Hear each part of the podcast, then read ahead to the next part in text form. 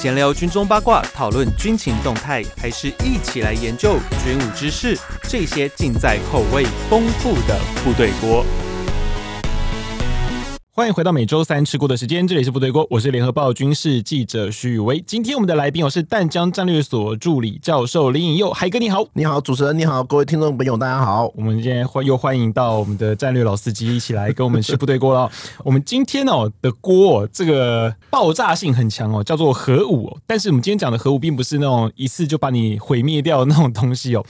今天这个东西是因为在十月二十七号，美国国防部发布了一篇新闻稿，但这个新闻稿也很有趣，因为通常发一个新闻稿就是说我们可能已经发展了什么武器什么之类的，一个像是 亮相 roll out 那种感觉。可是今天这个新闻稿呢，反而是敦请国会支持，支持什么？要宣布发展一款代号叫做 B 六一 MOD 十三的战术性核武器哦，其实它已经。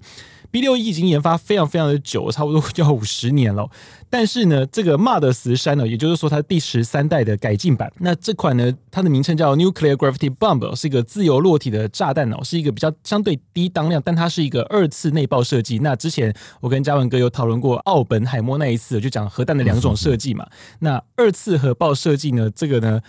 呃，它用了一个穿这做穿同位素哦，那就是所谓的氢弹。哦，所以这个东西呢，它是个不折不扣一个威力蛮大的一个核核弹、核子武器、热核武器哦。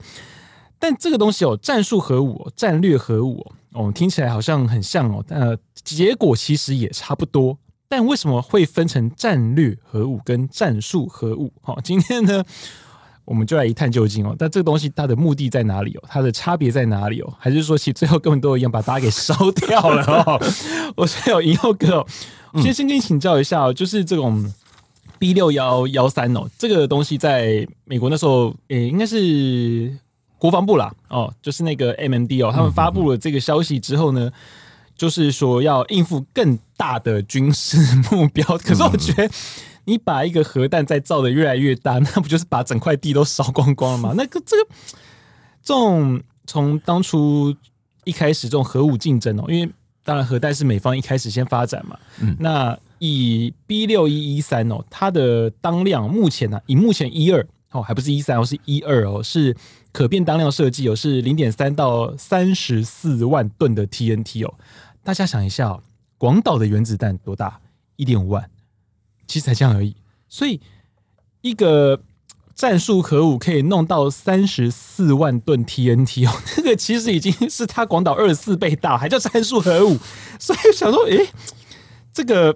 这个战术跟战略到底差在哪里，对，对不对？这个到底差在什么地方？OK，呃，没问题。这边其实今天我们说，今天这个部队多部队锅多了很加了很多颗蛋呐、啊。然后这个里面的话，我们今天就来讲这个核弹的这一个一些。发展的故事，或者是说核弹的这个战术战略上面到底差别在哪里？对，有人说战术核武可能是比较小型，嗯，比较那一个做地面部比较局部破坏等等怎样的。可是说实在，它还是核武啊，它是个核武，还是会有造成辐射层污染。不管你战术战略都一样，都有永久性伤害。对，这是这是一个我们第一个要先厘清的。所以有人说，啊，它使用的是战术性核武，比较不会有污染。相对来说，可能就是。污染的范围大跟小的差别而已。可是说实在，辐射层一外泄有差吗？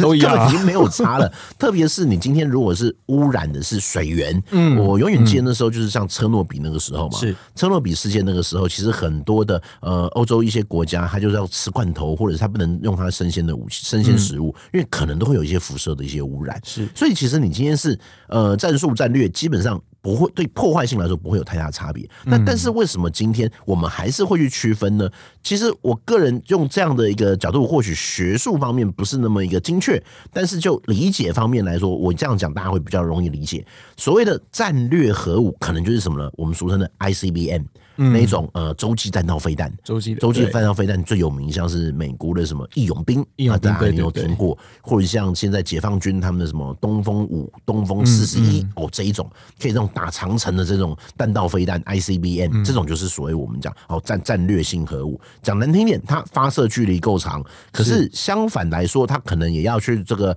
呃灌燃料、会发射准备啦等等的，它也会需要比较多的时间，或者是它发射出去之后呢？因为它可能是抛物线的一个呃，自抛物线的一个呃飞行的轨迹，所以也有可能会被拦截。是，但是简单来说，这种武器就是你有我也有，大家都不敢动。嗯，好，嗯嗯、那在早期一点的话，这个飞剑呃，这个飞弹的技术还没有办法做到这么快的一个发展，所以我们常说，大家应该有看这欧本海默嘛？哎、欸，威少，你看了没有？有看，啊、你看，我还没看，你知道吗？我都还没看，对我三刷，这这这么好，因为我每次想约妹就没约没约没约到吗？不要这样，我也是跟棒子去看 的，没没我就不去我就不看了，我怒了。哎呦，条件真高啊！真 不好意思，我这个人就是这样。OK，好，那呃，那那个。条件高不是错，OK，条件高，核大爆核弹爆炸也是要条件一样，没错没错没错。所以其实早期来看的话，你在除了是发射飞弹之啊，你除了要发展核武之外，嗯，那你携带是什么呢？所以其实我们今天会讲核武的话，我们一定要也要注意到它的飞弹，飞弹的发展。所以为什么那时候老郭们他讲一个两弹一星？它是除了其实核弹，它也要发展飞弹，因为飞弹才可以，你人不用过去丢核弹，才可以做一个远距的投送。它是一个发射载台的问题，所以我们再回过头来说，除了飞弹之外，另外一种一种核武，就是我们在这个二次大战一定就看到了嘛，那个原子弹。那是美国，美国的话，它是使用的是这一个 B 二九，用这 B 二九的轰炸机去做这个投射。那这时候的话，就会变成你需要长城的战略轰炸机去进行丢这个核子武器的一个动作。所以一开始，其实美苏两边的飞弹技术都还没有那么一个呃完整的时候呢，他们其实也也有想过，这个空中随时都要有在空的这种战略轰炸机。嗯，所以只要敌人的这个轰炸机一过来，我要立刻去做什么呢？高空拦截，以及我可轰炸机可以去做突穿去丢这个核子武器，所以我们去看美国，它除了 B 五二之外，它有一阵子什么呃 B one 啦，那个 B B B two 啦，类似这种的这种轰炸机战战略战略轰炸机，其实都有可能，它都有它都要能够去携带核子武器的能力。当初的 B One 就是要干这件事情，哎，没错，第一空穿透，然后丢个巴拉过去，对，然后再瞬间套回来。B One 我记得海盗旗嘛，是不是那黑黑黑杰克？呃，Lancer，Lancer 啊，不是不是不是不是黑杰克是啊，黑黑黑杰克是俄俄罗斯那边。对对对对对对对，就是 T U T U 一四四嘛，对 T U 一是 Tum Tum 意思是那那个 B B 呃 B One 跟 B Two 他们其实都是要去做这样的一个图穿的一个任务。嗯，那那时候的一个呃也会造成在当时其实冷战时间的话，曾经有一度他们会认为。反正大家都是在比这个种香菇丢核弹嘛。嗯，所以我的战斗机什么缠斗什么也不需要，我要的是什么高空快速拦截，敌人的轰炸机来的时候，我可以赶快砰起飞去。拦截住那一架，呃，去拦截住它的轰炸机就可以了。在类似的概念，所以像什么 F 幺洞四，我们大家一定这个很多航迷们非常关心、非常喜欢的 F 幺洞四，就是在类似的一个产物，这个的一个时代背景下的一个产物。好，那这个战战略性核武，除了这时候从空中丢了之外，另外一个就是潜舰。海上的潜舰，这也是为什么我们讲要发展二次核子打击。嗯，因为其实今天好，两边都会想啊，我发射核弹，你也我中你一颗香菇，你也中我一颗香菇，可是双方都会瞄准彼此的飞弹基地。嗯，基本基本上飞弹基地已经不是一个机密性可言的东西了。那机场你轰炸机要机场嘛，我也只可以去瞄准你的机场啊。嗯，可是如果我今天这个潜舰它是可以到处卡跑的，对，它可能在世界上不晓得哪里，哪一个海域，哪个海域就这样浮起来打你一颗香菇，打你一颗核弹，你也不知道。那这里的话，又会为什么很多的一些军事电影全部都会讲在北冰洋，在北极海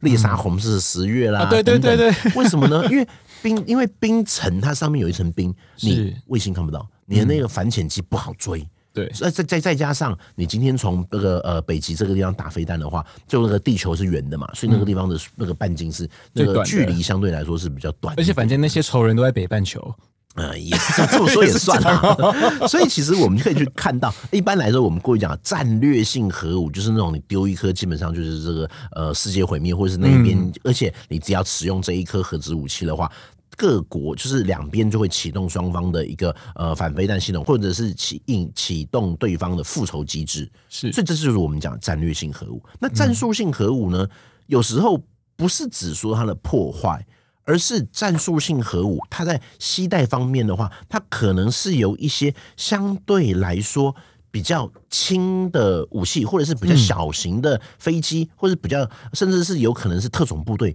就有可能会携带。就好像我们这样在一些小说或者是电影里面都会看到，什么越战末期啦，为了这一个呃南越军节节败退啦，所以美军想要最后利用这种战术性核武去破坏胡志明小径啦、嗯、等等的，然后这最后是要在一番良心的挣扎之下，最后这个任务取消，类似这样。OK，这我这电影看，可是过去真的是有呃，美国真的是有研发过，就是所谓的战术核武背包，这种战术核武，他们就是类似叫核子地雷，或者是那种小型的。那更不用说那时候的冷战的时候，苏联的时候。发展更多的核子武器，嗯、特别是这种小型的核子武器，因为他们也曾经有去想过利用这种特工或者是这个间谍去运到一些呃美国内部啦，去进行一些破坏。这个很有名的那一个乔治克隆尼演的那一部《战略杀手》嘛，那一部片就是这样啊。奇怪，我我怎么 电影近期电影都没有看，都是看过去电影。但你记忆还不错，可见这过去比较多人陪我看，现在没人来呀，有点伤心。可是像这种，今天我们不谈这个粉红事件。OK，我们是真心讲。所以我觉得今天的环境有点泡泡。哎，可是这种核武，你看，你看哦，像刚我讲到那个美军，他们曾经有研发过那种背包，之前北韩大阅兵的时候也出现过啊。对，所以这会代表，因为这这也是当时苏联 OK 他们的解体了以后，很多的科学家或是很多的这种战术性核武，你说要送你一颗大的核弹，是谁要买啊？或是我买了我也打不出去啊？对，所以那时候各国在黑市跟这一个恐怖分子啦，或者是什么一些呃这些集团分组织犯罪啦，在在那一段时间最畅销的武器，除了 AK 四十七之外，就是这一种战术性核武。那那时候当然也有一些军火掮客，我靠，真的是非常会吹。他们都说什么呢？来啦，买这个，你买人人家有子弹，你有你人家有子弹，你有核弹，你这个东西多屌啊！甚至是你拿出来，没有人敢碰你用啊。可是。拿出来屌没有用，你不能用啊！打，而且当时苏联提供的这种外泄的武器，是很多都碰到了一个保存的问题。所以这也是其实今天我们讲一个核弹，它可能要有什么呃弹头啦、引爆器啦、控制器啊等等，它有很多的一些呃部分都会需要定期去更新。那这个也是为什么其实美国它在它这一次提出了这个 B 六一，然后这个第十三型啊这个我我们俗称就 B 六一十三了，这一种这一个核弹，它为什么要重新去提出新的武器？主要是因为旧的武器可能有点过时了啊，可能有一点。我个人会认为这一次的一个呃核战术性核武的推出，跟它的载台武器会有很直接的关系。对，因为这一刻这一个呃，它是比起那个十二型相对来说比较小、比较轻，方便携带的话，就是它要运用在 F 三十五上面。对。我个人会认为，今天这种战术性核武，它已经不是在讲单纯破坏，但破坏力没有那么大。嗯可是它的另外一个战所谓的战术是局限在于说，它的载台上面会变成你不需要 B 五二去载，你利用的是 F 三十五。那 F 三十五出了名的就是逆中啊。对啊。那再配合它的一个可能未来的新型的这种呃新型的这个轰炸机，新型的那个 B B two 的在下一版等等的，它可以去携带更多的这种新型的，因为 B twenty one 也比较小一点。哎、欸，没错，我也是要讲到重点的 B 两幺 B twenty one 这一种小型的飞机，这种相相对来说比较小，命中能力比较强，但是它期待新型的核武，可以造成更大的破坏。嗯、这个其实就是今天我们要把从这个军事的角度来看，嗯、美国这个核弹它在研发上面主要走的一个方向。嗯，而且这个这一套 B 呃 B 六一的十三 Mod 十三哦，其实他们也直接有明讲了，就是把 Mod 七给全部替代掉。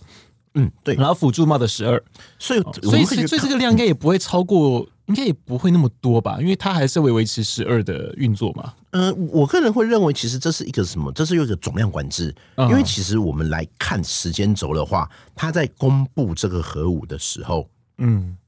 之前几天就马上这在哦，在公布核武之后，立刻就发生什么事呢？美中的核武谈判，啊，核武管制裁军会议哦，是，然后接下来又有什么拜习会？嗯，所以我个人会认为啊，你说美中的这一个核这个军备管制，有可能说你我我航空母舰少两艘，你也少两艘，不可能啦。两国唯一有可能会在谈的这个军备裁减、军我们俗称军控、嗯、军备控制，就是在核子武器啦。好像也就核子武器才会。那核子武器。今天美国要走的是什么？他可能会希望走一个所谓的总量管制，嗯，利用这种总量管制的方式呢，去限制中国的核子武器，嗯，但是在限制的同时，我的值提升了，嗯啊，我我美国我也我我有裁剪啊，你看到我们的这一个呃 B 六一 Seven 啊，这个我们就换掉啦。可是事情你换更好的呀，对啊。可是总量是不是没有变？这个就很像我们呃，因为因为我最近在上课还是什么，我会讲到这个裁军啊等等的。我们一定会看的是华盛顿当年的那个海军裁军会议。嗯，海军裁军会议那时候美国不是跟这个日本啊、英国出那有一个比例吗？是五五三啊，还是怎样的？对对对。然后后来另外一个国家他为呃日本要怎么突破这个限制？好，那我改成航空母舰。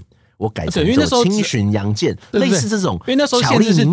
主力战舰在限制，所以我就换一个名字。对，所以这个也是今天你说战术性核武会不会限制？老实说不一定，可是战略核武有可能会限制。那我们再看哦。美国因为最近很多一些呃解放军相关的会议嘛，所以我也我我那时候也刚好有碰到 Casey 的一个呃一个美国学者，嗯，然后我就有问他那时候的那个呃解放军，他不是 Casey 出了一本解放军火箭军的报告书嘛，嗯，嗯，那我就问他这个里面相关事情啊，他就说这本报告书其实当年就已经去年那时候就有讲到了，美国接下来最重视的就是中国的核子武器的能力，嗯，那你看从书面报告出来到他新武器研发。到两边开始谈判，到最后拜习会，你把这些事情连续连在一起看，你就可以知道，美国是在他就是 OK，我很了解你，但是我有新的武器，可是我新的武器，我把我的量裁减了，可是我裁减的是这些过时的东西，所以我的数目没有变化，但是我的能力又提升了。嗯，那你中国你要怎么跟美国去玩？可是中国，它之前也有也有一些新，它也它也有一些新的火箭的新的飞弹啊。那你是不是要去做一些调整？嗯，特别是美国就直接把它的报告拿出来了嘛？哎、欸，你看你有多少颗？你有多少颗？你有多少颗？这样的？真的直接这样子来做一个谈判啊。所以其实我们在看的是，我个人啊，经常在上课的时候会说，我们出来去看到军事面武器的变化之外，我们更要去看这个时候的一个国际战略的局势，因为两边很多时候是可以都在一起一起做讨论的。对。而且这个就是刚刚有讲到质和量的部分，因为其实美方在这一次的那个 B 六一一三这个核弹要发展出来的新闻稿里面，其实也有提到，就是它的这个武器哦，总量是不会变的。好说，哎，我这个飞弹的数量哦，我那个我们这些材料，我们这些当量扩大，但是我们的总量不会变哦，所以其实。对于这种核武，其实蛮有趣的一个点哦，就它计算的方式其实跟我们通常会有点，大家想象中可能不一样。我们常可能想常常会听到说，哦，我几枚弹头啊什么，可是其实他们常会用一个当量在做计算。你大概核大概几万吨的 TNT TNT，那他们希望会控制在一个总当量的那个数量之下哦。但是我的弹哦可能会减少，所以其实有时候我觉得，哎，奇怪，美国这一这一次这个操作。那、啊、你把你说我的那个这些核弹数量会减少啊，可是每颗变大，对啊，就是就是它的破坏力是 破坏力是变大。呃，你说这样威胁有比较减少吗？我好像感觉好像也不是这么一回事啊。哦，不过这时候我们就讲到，因为刚刚讲讲到那个尹欧哥有讲到说，就是因为接下来美中的一些会谈哦，一些核武的一些限制性的一些会谈，还有接下来拜习会的问题，我们就谈论到，因为当初这个核武的竞争哦。一开始是就美苏哦，主要是美苏为主。现在中国加进来之后啊，解放军加进来之后啊，那个差异性到底这个这个春水啊，被搅乱到什么程度？因为其实目前啊，公认有九个国家有核武，那当然就还剩下什么北韩啊、印度啊、巴基斯坦、伊朗、以色列这些，还有声称有核武的。那这个对于周遭国上面，你拥有核武，对其他你旁边这些国家是有什么样的一个影响力？哦，我们接下来就是谈论到核威慑、核威慑的问题哦。嗯，因为战术核武跟战略核武还是有一个差别。可是，当你遇到了这种战略核武，哦，你周遭国家会比较紧张吗？还是说你今天有战术核武的时候，哦，周遭国家会比较紧张？因为其实我们可以想换一个角度来想，因为其实以目前的战略型核武跟战术型核武来说，你会发现北约的国家战术性核武的比重比较高一点点。哦，然后反而是像美国和美苏这两者之间，你看他们，因为他们隔了一个白令海峡嘛，嗯，隔了阿拉斯加那一边，他们反而就是两边都是战略性核武在打对头。那当然，因为解放军他们的主要目标，虽然说我们台湾是一个目标啊，但是他们现在最大的死对头也是把美方放在第一顺位嘛，所以变说他们也在做战略性核武。诶，就觉得是不是因为距离的远近，会跟你采用把战术核武的量放大，跟战略性核武放大？有些关系，嗯，这边其实我倒觉得重点不是距离，跟这个我们刚刚讲这粉红泡泡还是什么一样，重点不是距离，重点是你的假想敌。嗯，对 对对，假想敌，今天好像很多京剧哎。OK，那这重点，这个因为这这距离不是全部重点啊，重点是你的敌人的威胁啦。嗯，因为我们今天讲这一个，我们先说核子武器好了。核子武器现在其实对各国家来说，它就感觉好像是一个入场券。入场券，它会是个大国的入场券。我有，我今我现在变进入了核武俱乐部了。所以为什么北韩它可以这个，或者伊朗这些呃俗称或其他国家比较穷一点的国家流氓国家啦，这些美国认为的流氓国家，可是对他也不太敢怎么样，因为他有核子武器啊，因为他今天有核子武器。所以今天有一个问题是，这些各国他为什么一定要有个核子武器？有了核武，其他国家不敢动我。这让我想到一个问题：俄乌战争的时候，因为乌克兰之前就是把俄罗斯的核武放弃掉，嗯，所以就出了这个问题。就有一说，就是因为乌克兰把核武放弃，而导致了俄罗斯会侵略它。没错，这个也是今天很多人会讲啊，就是说，如果当时乌克兰持续保有核子武器，普丁还敢动它吗？嗯，当然，这个呃历史事件没有如果了。可是这一件事情会让其实现在欧洲各国重新去反思非常多东西。我们先说为什么在这个呃英国跟法国或者是欧洲其他国家，它在核子武器的战略的概念上面其实是不一样的。嗯因为其实我们这又回到冷战，冷战就是好美苏两个强权嘛。那美国阵营的话，它就是成立了北大西洋公约组织啦，那头啦，然后他就跟这些很多国家说啊，你不用花那么多钱去发展核子武器，基本上。我们美国会帮你挺你，这就是当时美国的基本政策，就是所谓的核子保护伞。啊，OK，那对我什么意大利啦，对我什么一些德国，那时候德国很惨的，是东西德哎、欸，对啊，对啊，我东西德我我更没有能力去发展核子武器啊，因为太近了，而且就当时这些欧洲国家来看的话，他也会认为我发展 ICBM 核子弹道飞弹没有意义，嗯，因为我那些武器呢，呃，我这我花了那么多钱去养这个核武，嗯，可是我还真实际上面用处不大。因为既然美国它可以从它美国本土发射，或者是呃惊爆十三天嘛，电影不是说什么意大利的飞弹吗？是意大利那边有放放飞弹基地就好了呀，所以我没有必要去跟你这样子做这种战略性核武。可是英国不一样，英国它是一个小岛。它是岛国，它有隔一个海，是，所以相对来说，它发展这个核子武器是有它的一个目的存在的。嗯，那另外这里就要讲法国了，呃，中间其实，在北约跟呃北约跟法国的关系，曾经有一度是比较紧张一点的。法国当时其实就有一点就觉得啊，都给你们美国跟英国玩就好了啦，啊，我们法国人跟你们玩个屁啊，对啊，他就说，哎，我才是北约重要国家，陆上强权呢，啊，你们这个呃很多事情都是你美国跟这个英国说了算，啊，你把我放在哪里？嗯，可是所以在那一段时间，其实法国他也会非常的，你要说他是自豪也可以，自傲也可以，或者是他就是要走出跟美国不一样的路来，所以他搞一个三位一体这样出来。对，所以所以没有错，所以法国他有他自己的呃海军啊，或者是说核子武器啊，或等等各式各样的系统上面，它其实是跟北约是有一点点格格不入。对，因为他们有当时啊，他们有潜射弹道飞弹，然后有陆基的，然后还有空射的战术核武。现在剩战术核武而已了。对，那后来也是因为，其实今天因为华沙公约组织就没有了呀。冷战的话，我们可以看到，就就就俄罗斯、苏联没了嘛，华华约也没了嘛，所以当时其实大家就觉得说，我根本就不需要核武器啊。这不，我要丢谁？没有人了呀，可以丢了。你说战术性核武需不需要保留？哎，可能要，因为法国他可他毕竟他还是有想说，如果未来的一些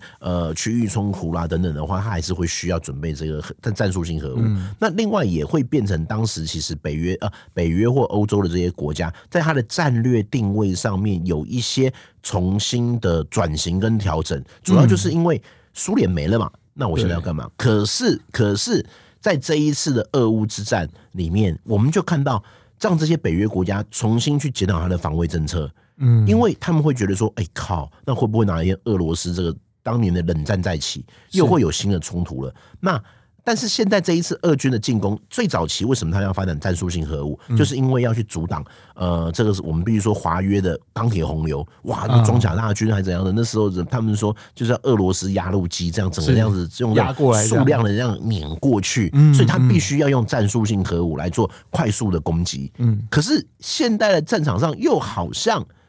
没有这样的状况，是双方的兵力都没有办法像当时冷战一样。对啊，哦，这是题外话，我那时候就是以前战车是像海浪一样这样砰砰砰过来，现在这些几辆这样，最近上课啊，然后我的我的学生就开始这样子，哇，我他就开始画地图嘛，说什么这一次德军这不不是德军，俄军要怎么攻击，乌军要怎么防御，那我看了以后我就说。兄弟啊，你以为你的这一个战争，你还在二战啊？你还在库斯克会战啊？你还在双方三十万大军的年代是不是？可能战车世界看太多了。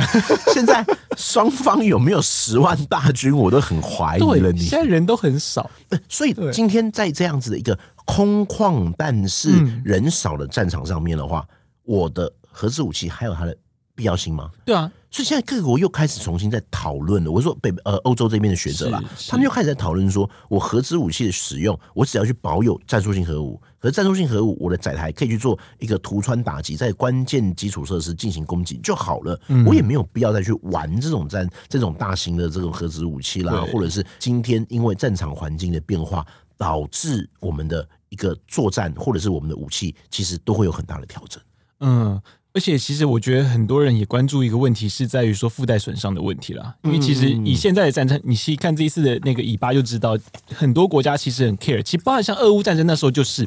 大家一直在喊说，你必须要尽可能的减少附带伤害哦，你尽可能要让平民不要受到就是多余的一个多余的损害啦。可是其实以核武来说，因为它说出来的子弹就不长眼嘛，对啊，而且这种大型，就美国最爱讲的大规模毁灭性武器，它就是啊，它就是啊，是啊，是啊，没错啊，它不长眼的，它不管你是谁，就直接给你全部全部就烧掉了嘛。所以变成说这个东西在现在的使用上面，是不是变成说，你看这种大家想要说，哎，可是战术核武还是需要保留，因为我们可能还是需要有一个第一时间能够很快速，嗯嗯，大有个足够威力可以摧毁人家进攻火力的一个方式。可是，一方面想说，哎、欸，可是东西打下去，它那个爆炸范围又可能会造成不必要的附带损伤，然后自己又被国际这样舆论抨击，这有时候好像很两难呢。对，所以我常会说，核子武器它就是尚方宝剑，尚方宝剑这个东西最有用就是挂在墙上的时候。嗯，所以其实今天核武没有一个国家敢轻易去使用，是，但是它可以利用核武去达到一定程度的核威慑，就是告诉别人你不要动。或者是你敢丢我，我也会丢你；或者说你也战术性核武会变成你不要大举进攻，我我有战术性核武。所以我们仔细看，呃，普丁已经多次说不排除使用战术性核武，不排除使用战术性核武，他从来没就还是没用。可是为什么没有用？嗯，他不是不用，是你要丢哪里？你战术性核武。它的破坏力不是为了要毁灭城市，或者是今天的俄乌之战，双方是要占领双方的一个土地，是。呃，俄罗斯要占领新更多土地，嗯，乌克兰希望收复这个土地，是，所以我丢了，我去种一个香菇，这个这个城市就毁掉了，嗯，那其他人这些人恨死你一辈子，哎，对，他的一个不是不是他的他对于民众的一种心理的这种伤害，他会恨你这，而且正当性会减少非常非常多，没错，所以会变成今天大家都不敢随便用。战术性核武这个东西，嗯、那也是因为现在战场已经在转变。那你说在以色列跟阿拉跟哈马斯这一次，你说直接丢一颗到那一个呃哈马斯地下城市就算了啊，还是怎么样的？呃，这个机会也不大，因为他今天今天处我们先不说什么仁义道德这个问题啦，我们只说一个最最最关键就是双方离太近了，而且在沙漠那个地方，在中东水是非常珍贵的东西。如果你这一颗核子武器去污染到了水源的话，那你整个中东那一边对以色列绝对也会造成一定的影响，而且那个影响绝对不会只有加沙地区而已，一定会到以色列自己本身。没有错，这个会让以色列它的正当性也好，或者是以色列跟它周边的国家也好，一定会形掀起更多的一个呃更多的反应，或者是其实最近我们可以看到。世界开始对于以色列有一点点逆风开始出现了，有一些风，或是很多人呃也是那一天啦，就是上课我们在跟学生在聊，他就说为什么这一次欧洲国家对于以色列的态度跟俄乌不一样？嗯，那我当然就是说，这个这个最最直接的就是因为俄乌这一块的话，是对欧洲国家是。传统威胁在线，当年的苏联再来了，是，而且对于他们来讲，他们有切身的危机，所以当然大家支持乌克兰啊。讲难听点啊，我失火，我要先在隔壁邻居家，不要让他隔壁老王他家就要先这个火先止住了，这样子不要让他烧到我家来啊。是，是，这是一个最基本概念。可是今天在以色列跟巴勒斯坦会变成，特别是法国，法国的事其实是蛮反对的，嗯，因为法国过去被恐怖攻击过非常多次。嗯，我们仔细看哦，在九一一之后，当时的恐怖组织，他会对什么英国伦敦的爆炸案、西班牙的那个马德里的车站爆炸案，还有法国什么什么当街砍人啊，还有什么什么圣诞市集被冲撞啊，这些恐怖分子会不会因为你法国这一次支持以色列而对你开开开干，可以跟对你产生产生攻击？嗯，所以这一些欧洲国家在以色列跟哈马斯这件事情上面，相对来说是比较保守一点点的，因为他怕的是整体的一个过去的反恐战争的经验或反恐战争所付出的代价重新出现在欧洲上面。那这个也是其实我们今天会去谈的。我我们今天在国际的角度来看的话，可以再去观察到的几个面向。是那一最后我们讲到美军这一次要他们要升级哦，把 B 六一 upgrade 到 Model 十三哦，这个。弹的本身哦，它是你觉得是因应怎样的一个威胁？主要的威胁？呃，我觉得其实今天的美国，它在这个核武上面的话，过去我们讲就是苏联嘛，是。那其实现在我自己会认为，为什么它这次要发展这个新的这一个战术战术核武？嗯，其实很大一部分是它的一个专利，它的一个对对地下的一个破坏。好，但是我再次强调，它应该不是要去攻击哈马斯啊，哈马斯不不不值得用这个啦。最大的原因应该是在追付中国。因为其实我们可以去看到，呃，中国的话，它之前我们在两千零八年的时候吧，那时候是不是四川大地震吗？是第一批进入到中国去，呃，四川去救灾的，居然是二炮部队。那我们那时候外界就想奇怪，二炮部队不是科技军种还是什么吗？他为什么要过去不是挖土？这不应该派出步兵或工兵吗？工兵啊，对不对？你怎么叫一个飞飞弹部队过去？然后后来我们才知道，我真的是想的太简单了。二炮部队的工程班、工程部队，他在做什么？挖地道。当时的中国就已经在做地下长城了，他在把他的飞弹基地全部地下化。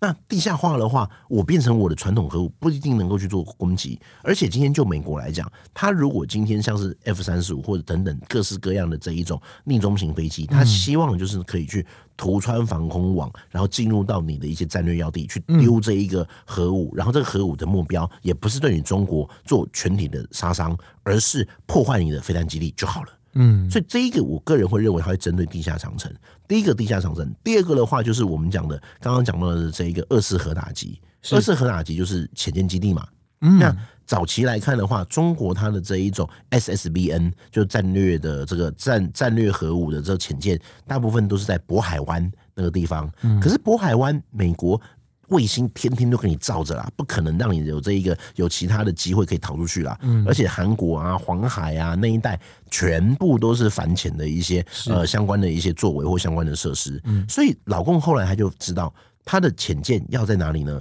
在南海、三亚这一带，什么下龙湾那个地方，他要去做那个呃沿着海岸去做水底或者是我们讲地底的潜舰基地。洞窟基地，那个洞窟基地，所以之前美国不是有卫星拍到吗？说那个有那个拍到的洞口，那潜舰刚好的那个潜舰进出的洞吗？对 对对，怎么笑得这么猥亵啊？真是的，这个进出的地方，没有，我刚刚是想不到海南岛不知身体不好啊。我跟每个学长讲了，这这边我自己说都是，所以所以我你看我这都上健身房嘛，就真的真的哦。所以他们潜舰跑到海南岛，这样身体会比较好一点。呃，应该说存活率会。高一点，高一点，比较不会被人家发现啦。是是，我其实等下今天我我我们的节目有没有 这个歪。的 一个 又歪楼了？OK，那这个潜舰的话，它基本上它就是从这一个呃水底下那边，从南海那个地方去从这边去做进出，所以相对来说，呃，你的卫星就不知道它潜舰基地，因为它全部地下化了。那今天美国的 F 三十五或者是一种图这一些一些呃命中战机有没有可能就会带这种可以钻地的这一种呃核子武器战术性核武去针对它的飞弹基地或者是它的一个呃这种潜舰的港口进行一些打击？嗯，这个会是我个人会认为就是美国会用的一些方式。所以美国它在这一轮我们从一开始来看发布报告。到这一个呃发布说，我有这个新的武器，然后接下来要核武的管制谈判，到拜习会等等，其实一系列走过来，我们都会看到美国它在一个战略的发展上面，它是随时是我们可以说这文武并进啦，嗯，它是武器的发展没有放松，但它也会透过国际谈判的方式去针对你的一些国际状况，或者是针对你特殊的目标去进行一些发展。嗯嗯，而且因为如果说真的是会运用到这种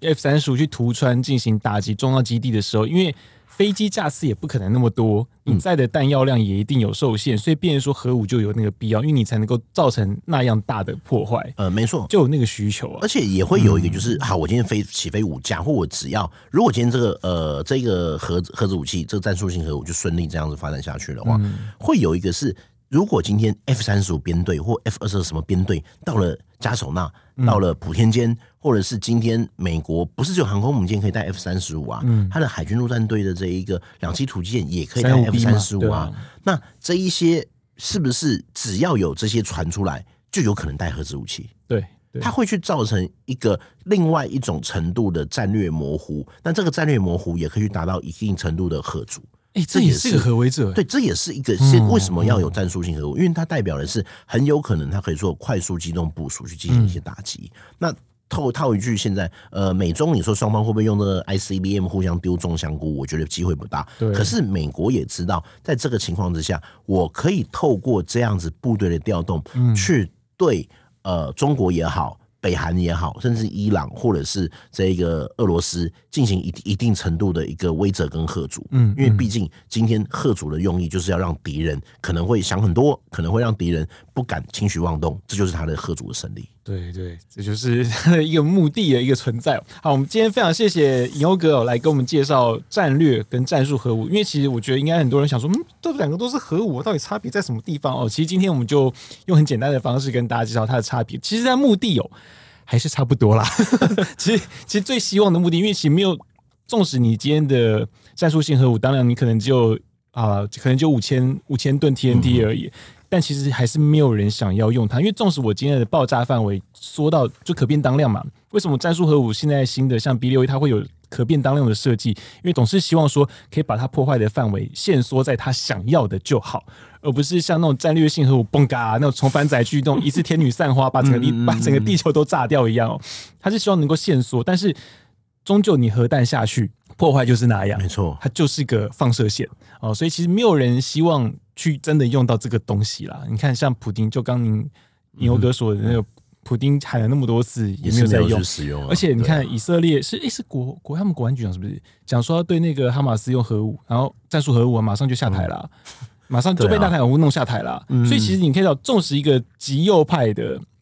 长官在那边，但是你讲到一个核武这两个字的时候，真的大家的顾虑超级多。纵使是战术核武哦。哦，还是超级多，所以我们今天应该大家对于这种战术性核武怎么用哦，它的用途在哪里哦，啊，其实目的在哪里，应该也有一些的了解。我们今天非常谢谢尹欧哥过来。那我们部队锅是每周三更新哦。如果喜欢我们节目的话呢，也请大家继续的追踪分享，并请分享给你的好友。那我们下周三见喽，拜拜，拜拜。